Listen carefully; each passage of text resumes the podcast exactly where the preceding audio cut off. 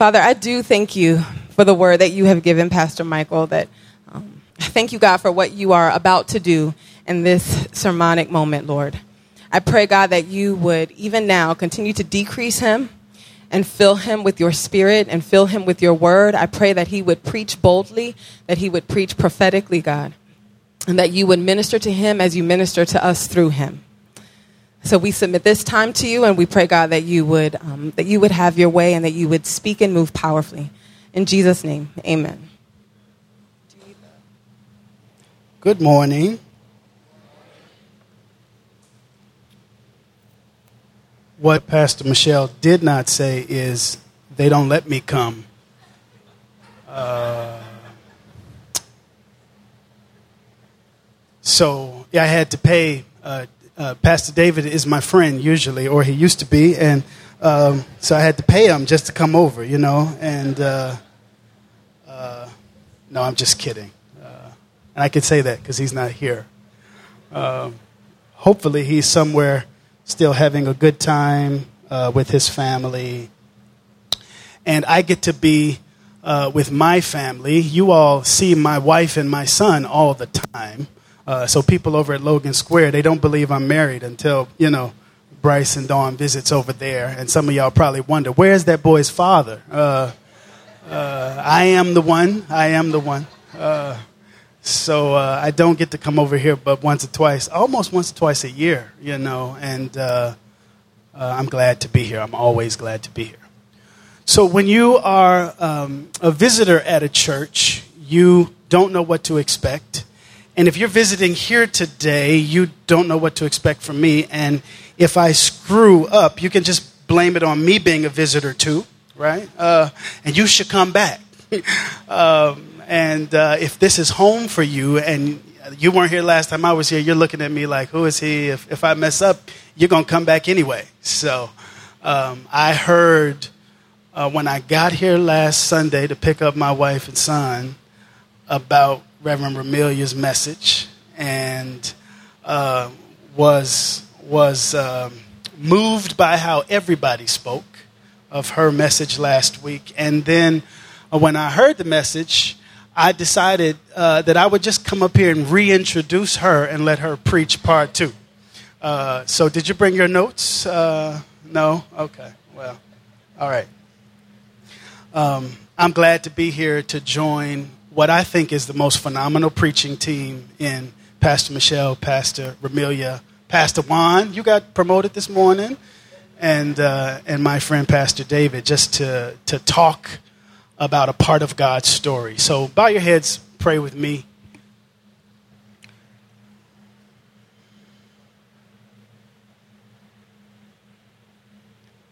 Thank you so much, oh God, for the ways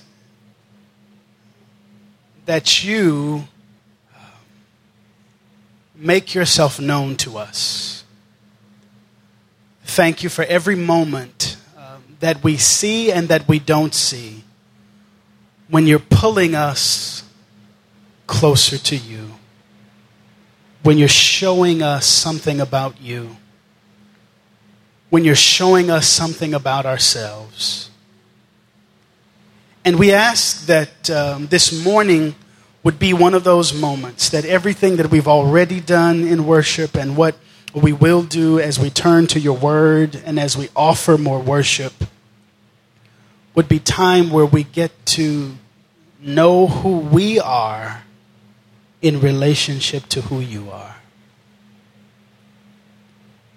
Thank you for every prayer that we've already prayed. And as I stand and join in the stream of this sermon series, would you make sure that we visit with you in this time? Would you convince us of what we need to hear from you? And would you take in what I've prepared and in where we've been as a church, take these things and speak to us what you must? be the most convincing one in our ears.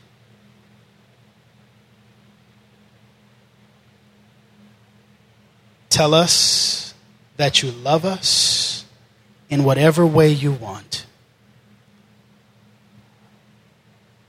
Tell us that you care for us, however you want to communicate that.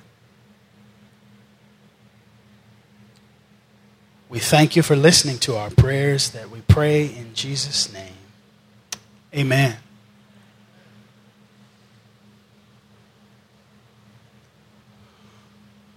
No story survives without increasingly engaging characters. You have collections on dusty bookshelves. You have books in damp boxes in somebody's storage. Even if it's from your favorite author, the person you thought would write the best story, you have books and stories that you've discarded because nobody in the story reached you. No character in the short story, no character in the novel kept you turning the page. How many of you read short stories, read novels? You will never stay with a story if you're not hooked, if you're not reached to keep turning your eyes and turning your ear. Something or someone has to be in that story to keep you coming back to it. And, and, and I think this morning about God's story as being similar in that, in that the way we keep coming to God's story is because of increasingly engaging characters. And I'm using that word broadly this morning, but, but in, in God's story, as you've heard about it, there is the character of creation and how God takes takes an empty nothingness and brings out of nothing many diverse and beautiful things. There is the character of Israel in God's story and how God revealed grace to an uncreated creation and focused that grace in a particular people of God, in the Hebrew people. God's characters includes the witness of the prophets and the written wisdom literature and the journey of God's people as they moved, as they journeyed, as they went through exile and after exile and bondage and freedom. And over and over, as readers of God's story or as listeners to God's story, we are pulled in we are hooked in until we await with the Jewish people a figure who is anointed, who is sent, who is salvific, who is in every way compelling. Jesus. God inserting God's self in the story the way a skilled memoirist would, taking the best of creativity and unleashing the true events of history. So in God's story, all of these characters, characters like creation, characters like Adam, Eve, characters like the people of God, the people of Israel, characters like the prophets, uh, these, these, these characters who lead to a main character, as it were, in Jesus Christ. All of these characters bring us to, as, as, as, as Remelia spoke last week, to Jesus, who is born in the most humble, striking, and disappointing of circumstances. And he resets every expectation for a good story. Jesus obviously doesn't know how to end a good story. I mean, if you've read, if you've read any of his biographies, if you've read any of the Gospels, you know uh, that Jesus fails with the flash. I mean, he, he has to offer what is the worst ending that really isn't an ending. He dies. The hero, who is the focus of the story, uh, loses his life and leaves his disciples busted, disappointed, grief stricken. And then his story uh, shifts because the horrible ending isn't an ending. And the shift in the story keeps us leaning forward, keeps us peeking into God's uh, uh, story, into the God of this story, and leaving us hopefully hungry to respond to a kingdom. So this morning, I want to talk about that response. Uh, you, have heard uh, of the Spirit of God who hovered in Genesis over emptiness and who gathered people called Israel. You've heard of the Spirit who worked through the death of Jesus and those other events in Jesus' life. Of course, his birth and his ministry, his death and his resurrection. And the Spirit is a character, Jesus is a character, Israel is a character. This morning, I want to talk about the church as one of those characters in God's story. The church as a community of characters who, in an increasingly engaging way, keep us turning ourselves to the story of God and to the God of the story. So I'll start and be a little bit backwards. I'll, I'll, start by talking about one characteristic of the church and then one reason for the characteristic of the church. And then I'll be done. And the first thing um, about the church is that the church is a God breathed people. A God breathed people. There are places in uh, Scripture where we are aware of God's breath. You can think about the beginning in Genesis where the Spirit is hovering over waters. Uh, you can think about later in Genesis where God takes earth and molds earth and creates humankind uh, and breathes into humanity the breath of life. Uh, you may think about blustery uh, winds as the prophet uh, talks about how God speaks, and God speaking maybe through thunderstorms, but most likely through whispers and breaths. God has uh, breathed throughout the scriptures, but there are two places in the New Testament where God breathes upon the earliest church. And those two places are where I want us to look at shortly. The first is John chapter 20, and the second is Acts 2. So, so these are two places where God breathes upon the people who will become the church. First, in John 20, verses 19 through 23. I think this uh, is the new revised, uh, the new revised standard that I have for this passage. So I'll read it for you. It's up here on the screen. This passage is after the death of Jesus, after the resurrection of Jesus, and you will notice where his disciples are, how his disciples are, and then what happens. Verse 19. When it was evening on that day, the first day of the week, and the doors of the house where the disciples had met were locked for fear of the Jews, Jesus came and stood among them and said, Peace be with you. After this, he said, after he said this, he showed them his hands and his side. Then the disciples rejoiced when they saw the Lord. Jesus said to them again, Peace be with you. As the Father has sent me, so I send you. When he had said this, he breathed on them and said to them, Receive the Holy Spirit.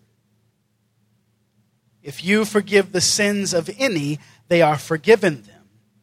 If you retain the sins of any, they are retained.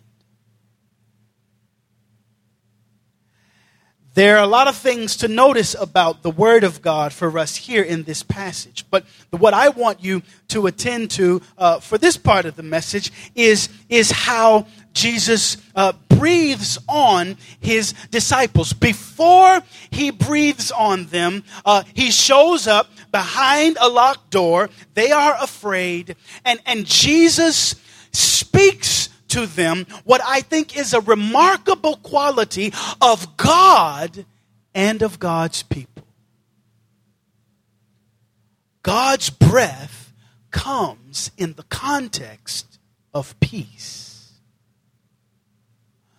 Eventually, we see in the people of God, in the disciples, in the apostles, the early church, a fearlessness from the church's people in the face of death, in the face of marginality, in the face of struggle and diminishment. Eventually, they become a people after the resurrection, a people of ascension, a people of promise. They become unafraid of the margins of life. But before all that, they're locked behind doors, the Bible says, for fear of the Jews.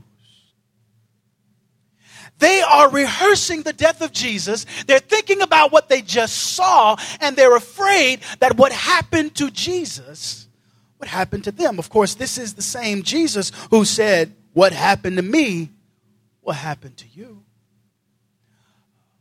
They are, they are thinking about the Roman government. They are thinking about Jewish leaders. They are thinking about the prophetic words of Jesus.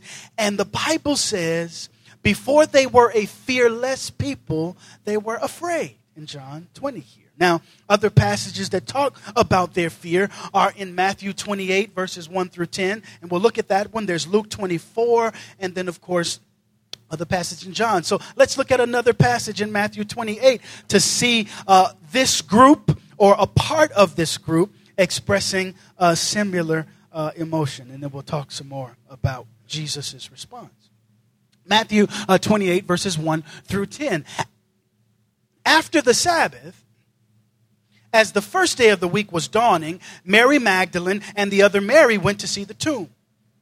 And suddenly there was a great earthquake, for an angel of the Lord descending from heaven came and rolled back the stone and sat on it. His appearance was like lightning, and his clothing white as snow. For fear of him, the guards shook and became like dead men.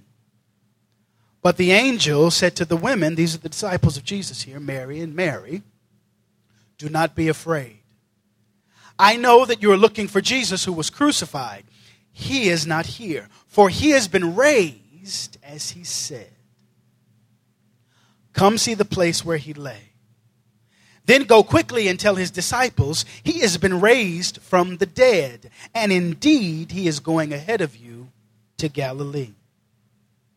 There you will see him. This is my message for you. So they left the tomb quickly with fear and great joy and ran to tell the disciples. Suddenly, Jesus met them and said, Greetings. It's like a whole sermon. Greetings. And they came to him, took hold of his feet, and worshiped him. Then Jesus said to them, Do not be afraid. Go and tell my brothers to go to Galilee. There they will see Think about these two passages, these chunks of scripture in John 20 and Matthew 28. Uh, the second one has two Marys going to the tomb. And if you look at this passage in your Bible, you will see almost a half a dozen times where fear is uh, mentioned. Uh, these women are afraid. The soldiers are afraid. The angel tells them not to be afraid. Jesus gives them greetings and, and he tells them not to be afraid. They are responding to death. They are still facing death, the event from which no one returns. what does it take to have the strength for facing death? How do you get through a week when you know people are trying to kill you? How do you make it through your day when you know your supervisor has it in for you? How do you make it through a day or a month when you know something about you makes people try to take you out?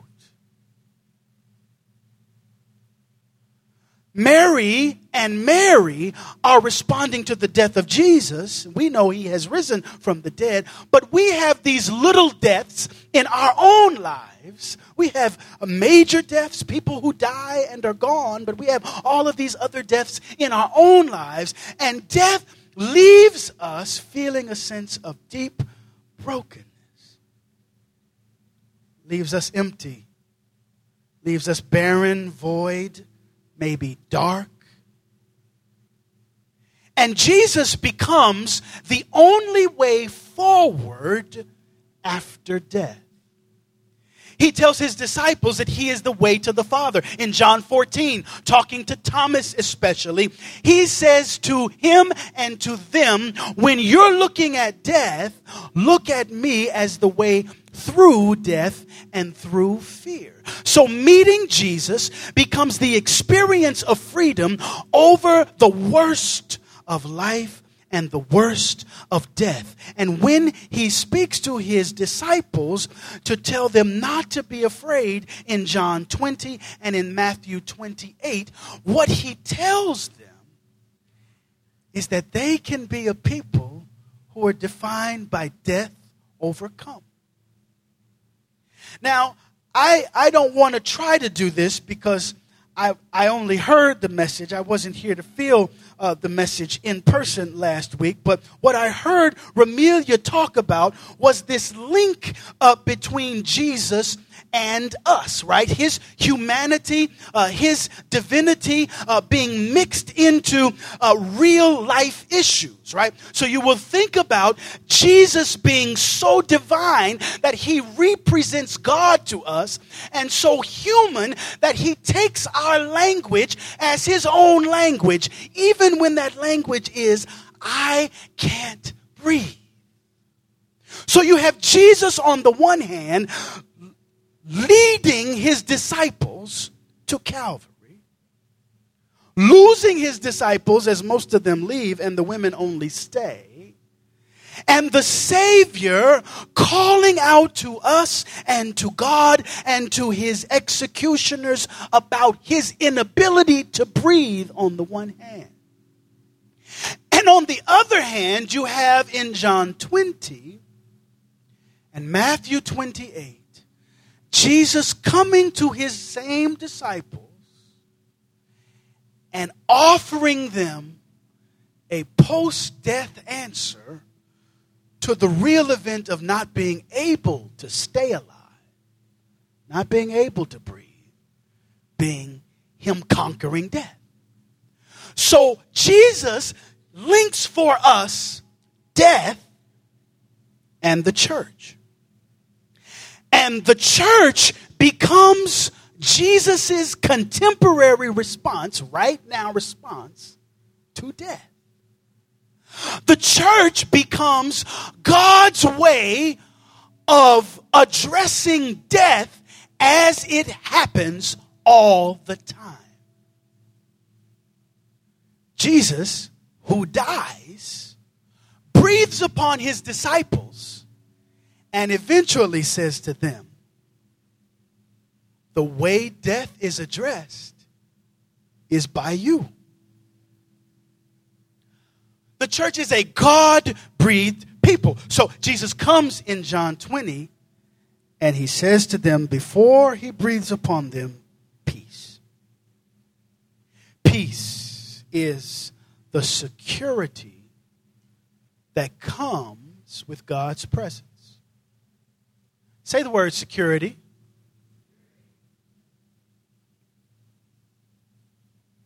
It is what these disciples got that they didn't have before Jesus showed up in John 20. I want you to ask yourself a question as I'm talking to you, and that question is uh, what you need when God feels absent. Think about that. When God in your life feels absent, what do you need? What does your uh, community, your neighborhood need from Jesus who shows up through you?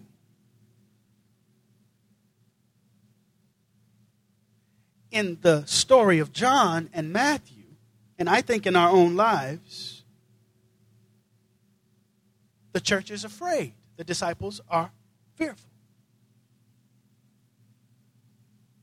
And in the church, fear is a real emotion, but it is not the predominant emotion. Uh, if we say with these disciples that they are not afraid, we'd be lying. They're afraid and you have reasons to be afraid in your life. I have reasons to be afraid in my life. Fear is present, but it's not pronounced. What's pronounced in the Jesus community is peace. And if our experience of life is like the characters in John, and I think it is, when we fear life at work or on the street or in class, in school, uh, it is the experiences that we have with Jesus who breathes upon us, which open us up to fearlessness and freedom.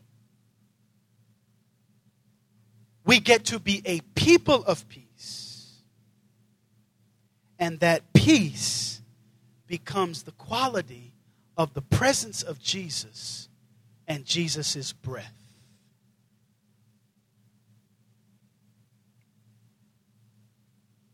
So Jesus, who can't breathe, dies, rises from death, breathes upon a new community, and says to that community, What I've given you, you give. Hold in tension these two because the disciples are still afraid in the presence of Jesus. The disciples are still fear filled after Jesus breathes on them.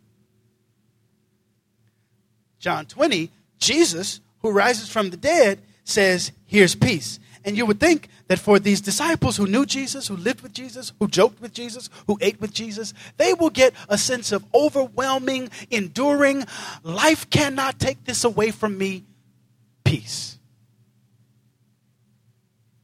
And that's not what happens. The people that Jesus himself breathes upon, this is God incarnate having raised from the dead, breathes upon this group, says to them, multiple times. Don't be afraid. Do not fear. Don't worry over this. Here's a sense of God's presence. I am with you. I am the way through death. I am the way. This is the one who breathes upon them. And they're still afraid. They still need to hear the same old word from God that God has said to them over and over again. So if you feel like you're hearing the same thing and not getting it, if God is telling you the same answer to the same prayer and you still can't understand it, if you feel like you're praying about the same thing this year that you prayed about last year, feel like as a church we're facing the same trials and principalities that we faced always, come to Pentecost in Acts 2. Because what Jesus does in John 20, the Spirit of God does in Acts 2. What was breath in John turns to wind in Acts 2. The Holy Spirit rushes upon fear filled, rattled people. People who were so close to God that they got to touch his side, but were still afraid, came to this holiday, this Jewish agricultural celebration with people from all over the known world. They waited, they prayed, and they experienced at Pentecost God making them the characters of the story.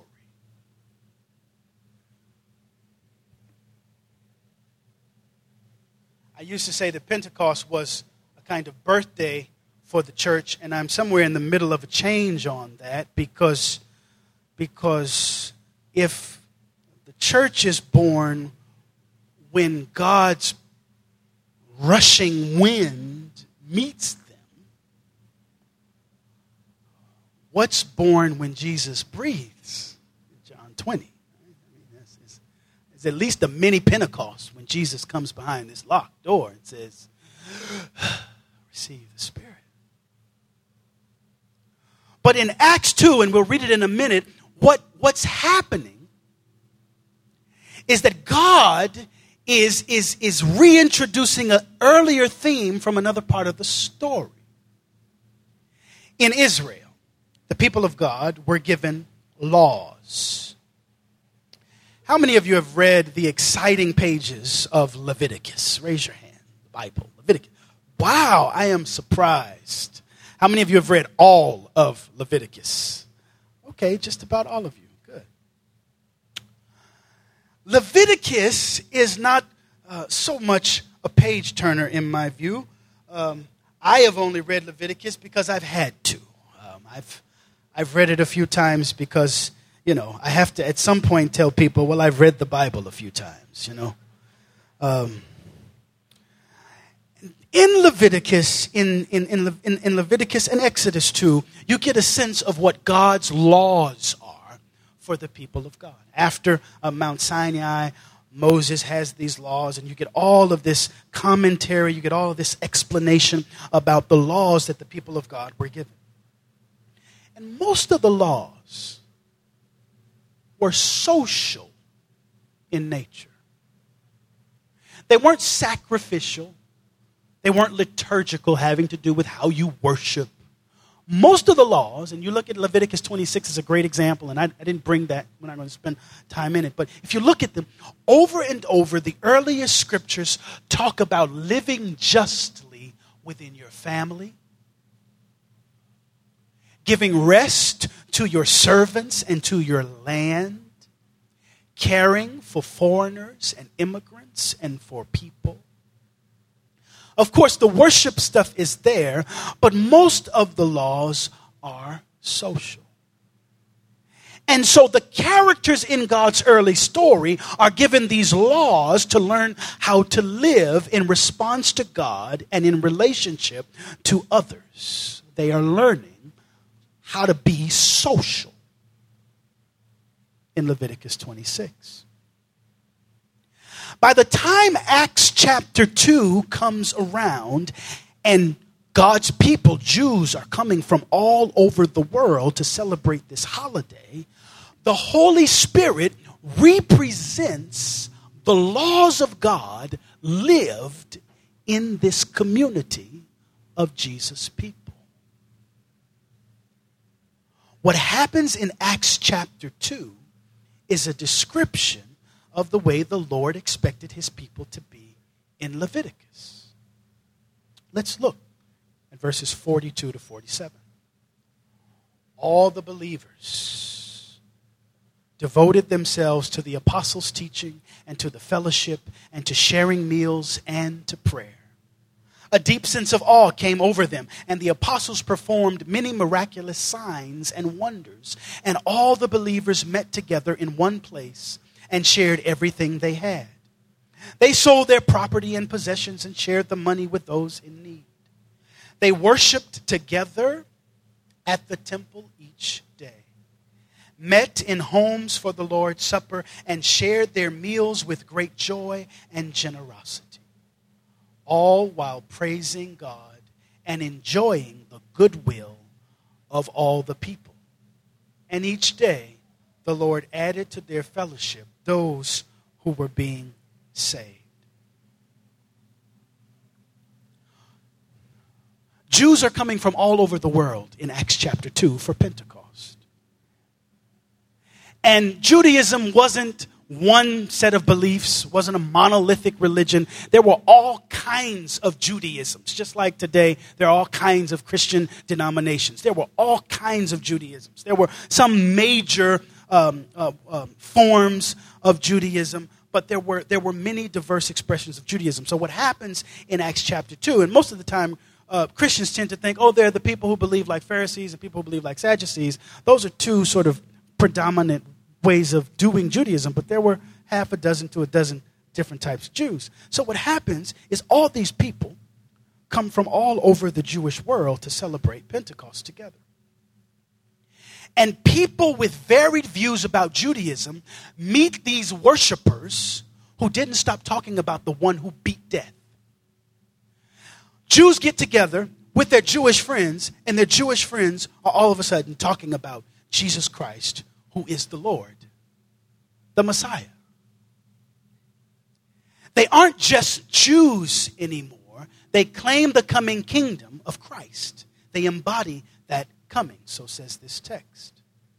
And in the Jewish community, they have to work a kind of theological reconciliation. They have to be in the same room, the same synagogue, around the same table with people who see things very differently from them. And what begins to happen is they start reconciling their Judaism, their life together, as they celebrate Pentecost. That's what it means for them to start being a reconciled community in Acts chapter 2. For us, it might not mean that. For us, reconciliation, being in a diverse community with people who are coming from all over the place, all over the city, all kinds of backgrounds, may not mean you don't believe in the same Jesus. You don't mean you don't believe in the same God. Reconciliation may mean something else. But but peace-given people are reconcilers. People who are uh, disciples of Jesus, people who are breathed upon by God to receive the Spirit, are people who have a task, and their task is reconciliation. As I go to my second and last point, my question for you is Does that fit the life you're living? As you think about parts of you in relationship to other people that don't quite fit, are you sensing God enabling you to reconcile? Are you sensing God giving you the strength uh, to engage in the slow or fast work of reconciliation, of bringing different types of folks together so that they experience peace from Jesus?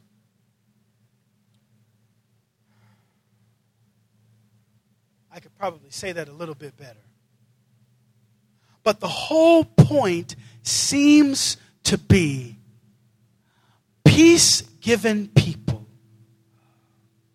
being given an opportunity to spread that peace to people who don't look like them, eat like them, think like them. And God being present in the midst of that crazy reconciliation. God breathes upon the church. The church is a God breathed people. So when you start community groups uh, in a week or two in September, spend time thinking and sitting with uh, the space of waiting for the breath of God as you think about the work of reconciliation. Uh, sit in your own quiet time, if that's what you call it, or silence before God, and, and, and listen for the rushing of the Spirit, which sounds like cloven tongues of fire so that you can have strength to do the reason for being God breathed, which is the second point. The church is a God breathed people. Why is the church a God breathed people? And I think you know this well, so I won't spend as much time on it. I was told I had as much uh, uh, as 40 minutes, and that means I have four minutes. So I'm going to ask for six minutes. Right? I'm not going to be here till another year, so give me. The church is a commissioned people. A commissioned people. There are three commissions in the Gospels. They all sound alike. They're in Mark 16, Matthew 28, and Luke 24. They're toward the end of each of those chapters. And in Luke 24, Jesus is talking to them before they leave. He is saying to them that my words that I spoke while I was with you, everything about me written by Moses and the prophets and Psalms, must be fulfilled. In verse 48, he says, You are my witnesses of these things and see, I am sending you what my Father promised. He's talking about the Spirit. So stay here in the city until you've been clothed with power from on high. In commissioning his disciples, Jesus compels them to continually tell the story of God. He is with his friends and he lingers with them, having died and left them already. He waits with them, he spends time with them, he eats with them, and then he reminds them of what he's always said, and that is that he's going. They are there walking through gardens again, and he reintroduces the same old theme of departure. He says that he has another ministry to perform and they have another ministry to perform. He tells them that he is entrusting the future story work of his life, his death, his resurrection to them. He's commissioning them. Imagine that he is entrusting them with the details of who he is, what he's done, and how this whole thing is supposed to look. Now, digital digital items, archived items, can be edited, but they didn't have a tape recorder. They didn't have a camera recorder. They didn't have any good scribes really writing down while they're walking through the gardens. Did you catch that quote that Jesus said? And it is this group who isn't always ready, prepared, and, and, and, and leaning into Jesus' words to say, maybe I should write that one down. Can you repeat that? It's this group that Jesus says, I'm giving you the power to tell my story. It is this group who will rehearse the stories and talk about the stories and share the stories long before they even write the stories that he says, it's up to you. They are God's storytellers. And I imagine they're realizing that Jesus is serious about empowering them. This group, Jesus says, You're all I've got. And uh, he says that to us as a church. And I look, I look at the church in Logan Square because I don't know y'all so well. But I look at the church in Logan Square and I look and I say, I, I'd rather you not be in this group. That was supposed to be a joke.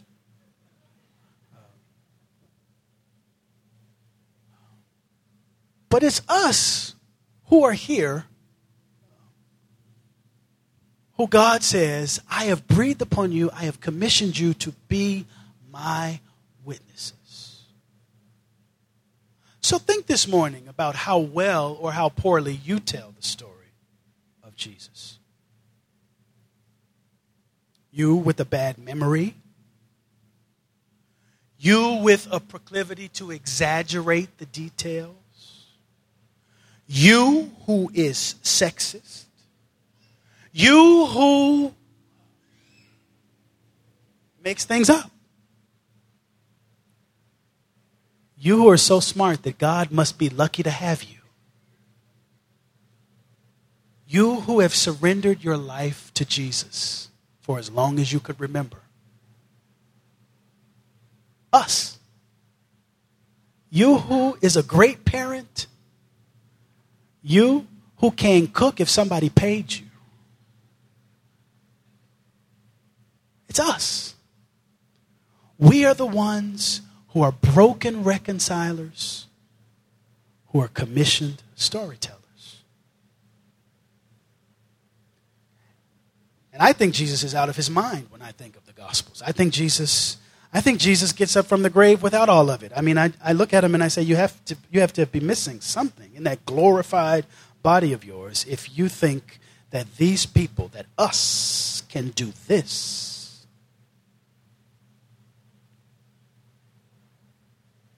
Maybe Jesus knows something about the way this story makes sense to the world. Maybe Jesus knows that a story that doesn't make the same sense the world wants it to make must be declared and embodied by people who are always incredible witnesses. Maybe Jesus knows that God's story that can't make sense can only begin to make sense when the saddest storytellers in the world tell it. So stay here, he says, in the city until you have been clothed with power. Sit until you believe. I want to close my sermon with the words of another prophet. Uh, I imagine she would uh, very quickly scold me for putting her words in the words of a sermon, but I'm going to do it anyway. Her name is Toni Morrison. And she's talking about writing stories, writing novels, and I think what she says is a fitting way of capturing how we ought to think about God's story. If anything I do in the way of writing novels or whatever I write isn't about the village or the community or about you, then it is not about anything. I am not interested in indulging myself in some private, closed exercise of my imagination that fulfills only the obligation of my personal dreams, which is to say, yes, the work must be political. It must have that as its thrust. That's a pejorative term in critical circles now. If a work of art has any political influence in it, somehow it's tainted. My feeling is just the opposite. If it has none, it is tainted. The problem comes when you find harangue passing off as art. It seems to me that the best art is political and you ought to be able to make it unquestionably political and irrevocably beautiful at the same time.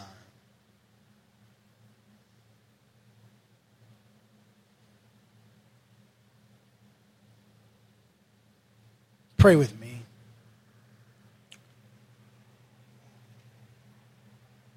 Lord Jesus, the political is what you came to change. You came to change people and systems in which people live. You declared yourself to be king, to be Lord. And there is no more compelling and beautiful sometimes confusing a declaration. And so, as your church, we ask for your breath to be upon us. Holy Spirit, we ask that your wind would be rushing over us.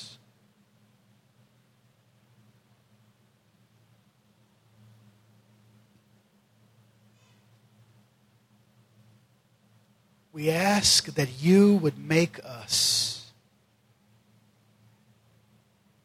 fitted storytellers, incredible storytellers, grace given storytellers.